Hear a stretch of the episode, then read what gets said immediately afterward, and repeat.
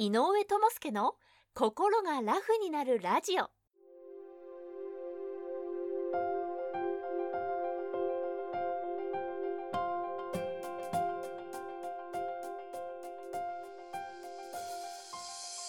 この番組は精神科医で産業医でもある井上智介が細かいことは気にせずに笑っていこうをテーマとして医学や心理学の側面から今すぐ使える心が軽くなるコツやスキルをお届けする番組です。はいどうも。精神科医で産業医の井上智介です。よろしくお願いします。今日は睡眠不足をテーマにしてお話ししたいと思います。実際まあお医者さんの中で睡眠をテーマとしてですね扱っている先生は多いと思うんですけどもやっぱりまあ睡眠といえば精神科医が一番ですね、扱っているんじゃないかなというふうに思ってます。まあその分ですね、まあ、睡眠に関して精神科医はまあそれなりに知識があると言ってもいいんじゃないかなと思うので、まあ今日はですね、そういった睡眠についてお話ししたいと思います。まあとは言ってですけども、まあお医者さんがですね、まあ正しい睡眠を取れてるかどうかっていうのは、まあ、働き方なんかを知ってる人にしたらですね、まあどうかなというふうに答える方も多いんじゃないかなと思います。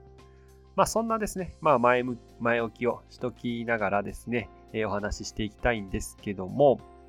まあ仕事をですね、すごくまあ頑張っていて、まあ寝不足になってる人って世の中にはすごい多いと思うんですけども、寝不足の人の背景にはですね、まあ、睡眠時間を削っているというようなものがあると思うんですけども、大体ですね、まあ、何かしら目標を達成するために睡眠時間を犠牲にしている人っていうのが多いんじゃないかなと思います。例えば、今日までにこの書類を作り上げとかなければならないとか、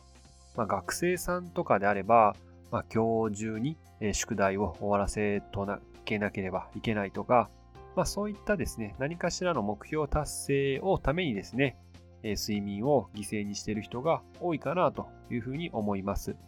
まあ、ただしですね、ここで一つ覚えておいてほしい話がありまして、まあ、作業するということと、実際に効果を上げるということは全く別物だということです。で、実はですね、これはまあ、ランセットと言われるですね、世界的に、まあ、超有名な医学雑誌があるんですけども、まあ、そこにですね、昔取り上げられた、まあ、興味深いデータに基づいての意見なんですよ。まあ、実際に掲載されたデータとしてあったのはですね、ま、睡眠不足のお医者さんが、ま、十分にですね、睡眠をとっているお医者さんよりも、ま、業務を完了させるのに14%時間がかかってで20%もミスミスをする可能性が上がったという結果でした。まあ今考えたら、まあそらそうなのかなというふうにも思うんですけども、まあこのようにね、もうバシッと結果が出されてしまったら、まあある意味ちょっとグーの音も出ないのかななんて思うんですけども、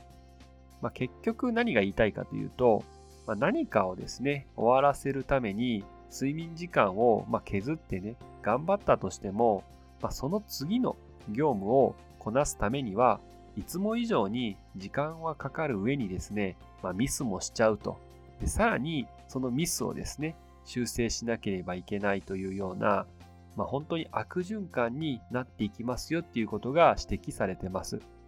まあ、医療従事者のですね、労働環境っていうのは、まあ、確かにブラックなところもありますけれども、まあ、これはですね、決して医療界だけではなくて、まあ、私はですね、まあ、産業医としていろんな会社にですね、本当にまあいろんな業種に、ですね、訪問させてもらってますけれども、まあ、残業時間がですね、100時間を超えてくるような従業員がたくさんいるような、会社だったり業種っていうのは実は世の中にたくさん存在してます。残業時間が長いというのはもうその裏側にはほとんどの人が睡眠時間が削られてるということが起きているんですよね。まあ、ただですね、実際これぐらい残業をしないとまあ、仕事が終わらないという状態なんですよ。で、まあそれだと結局はですけど、まあ、生産性を落としてですね、まあ能率も落ちてるっていうことになってます。まあ実はそのようなですね、指摘を、まあ、経営層の方にですね、まあ、やんわりながら、まあ、産業医として、ま、するんですけども、なかなかですね、まあ、受け入れてもらえなくて、まあ、人手不足なので仕方なくてというように、まあ、はぐらかされてしまうことも結構多いのが事実だったりします。まあ、こういうですね、まあ、人手不足の、まあ、時がですね、一定期間だけとかであれば、まあ、まだですね、まあ、目も潰れるところもあるんじゃないかなと思うんですけども、まあ、実は慢性的に人手不足がずっと続いているというような現場も結構ありまして、まあ、そういうところを見てると、まあ、人手不足だったら、まあ、その仕事を受けない方がいいんじゃないかなというふうに、まあ、個人的には思ったりもしますけど、まあ、ただですね、従業員の方の中にもですね、まあ、こういった残業100時間ぐらい、まあ、月に100時間ぐらいですね、まあ、するのが、え、もう生活として当たり前ですけどっていうふうに思っちゃってる人も結構いるんですよね。で、まあ、そこがある意味異常だということに気づけてないっていうのは、まあ問題だったりしますね。で、まあ、確かに、まあ、会社っていうのは、まあ、営利団体っていうことなので、まあ、利益を求めていくのは、ま、よくわかるんですけども、まあ、最終的なですね、会社の財産っていうのは、まあ、私は人だと思ってるんですよね。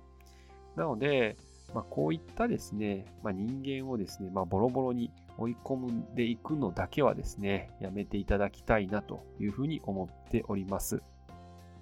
まあ、まずですね、そういった、まあ、従業員を、まあ、守るためにもですね、こういった従業員の人が、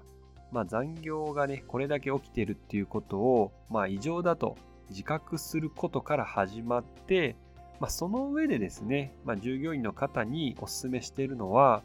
まあ、睡眠のですね、スケジュールをもう立ててくださいというふうに言っています。で、睡眠のスケジュールっていうのは、まあ、例えばお仕事がね、まあ、皆さん9時から18時までとか決まっているような人であればですね、睡眠に関しても、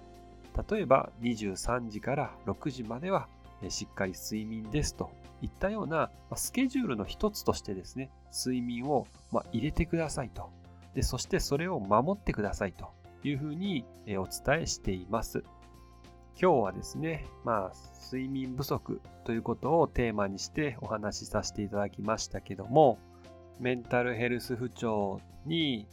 なるですね、きっかけだけではなくて、まあ、お仕事の能率も下がっていきますし、さらにはですね、まあ、心臓の疾患とか、まあ、脳の疾患とかにつながっていくことも、まあ、有名だとは思いますので、まあ、命のね、本当に危険につながるということなので、十分に注意していただきたいなというふうに思います。では、今日はですね、この辺りで一旦おしまいにしましょう。最後まで聞いてくださってありがとうございました。また今後もラジオの更新のモチベーションなどにもつながりますので、ぜひ、ポッドキャストの人はフォロー、YouTube の人はチャンネル登録をお願いします。では、さようなら。バイバーイ。今回の内容はいかがでしたでしょうか？少しでもいいなと思えば高評価やチャンネル登録をお願いします。そしてもしあなたと同じように悩んでいる方が近くにおられましたら是非この番組を紹介してもらえると嬉しいです。では次回もお楽しみに。